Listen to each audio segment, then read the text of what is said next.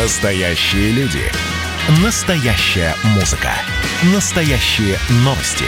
Радио «Комсомольская правда». Радио про настоящее. 97,2 FM.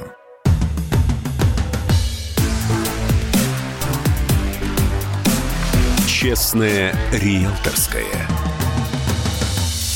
Здравствуйте, с вами Юрий Кораблев, ваш помощник в вопросах недвижимости. Сегодня поговорим о жилье у моря, а точнее в Сочи. Спрос на квартиры там вырос на 30% с начала года по сравнению с показателями за аналогичный период 2020-го. На рынке ажиотаж. Повышенный спрос наблюдается во всех ценовых сегментах сочинского рынка жилья, в том числе и высокобюджетном, говорит риэлтор и блогер из Сочи Владимир Сергеев.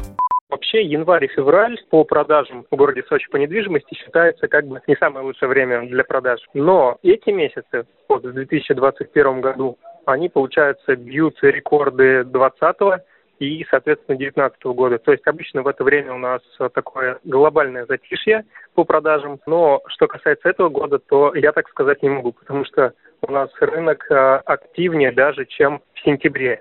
Покупатели скупают сочинские метры с целью вложения средств. Сейчас на рынок потянулась вторая волна инвесторов, которые увидели, как резко дорожает недвижимость в Сочи, и решили тоже вложить в нее деньги. В основном это профессиональные игроки из Москвы и Санкт-Петербурга. Интерес к квартирам и домам в Сочи подогревается все еще непонятной ситуацией с международными границами, отмечает Владимир Сергеев.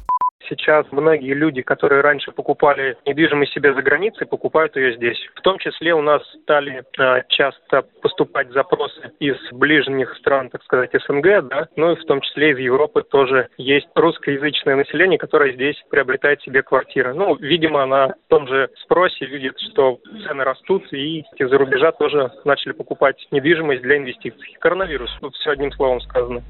Аналитики уверены, что в течение этого года рост цен на жилую недвижимость в Сочи продолжится и составит в среднем порядка 25-30%. Это была программа «Честное риэлторское» и Юрий Кораблев. До встречи в эфире.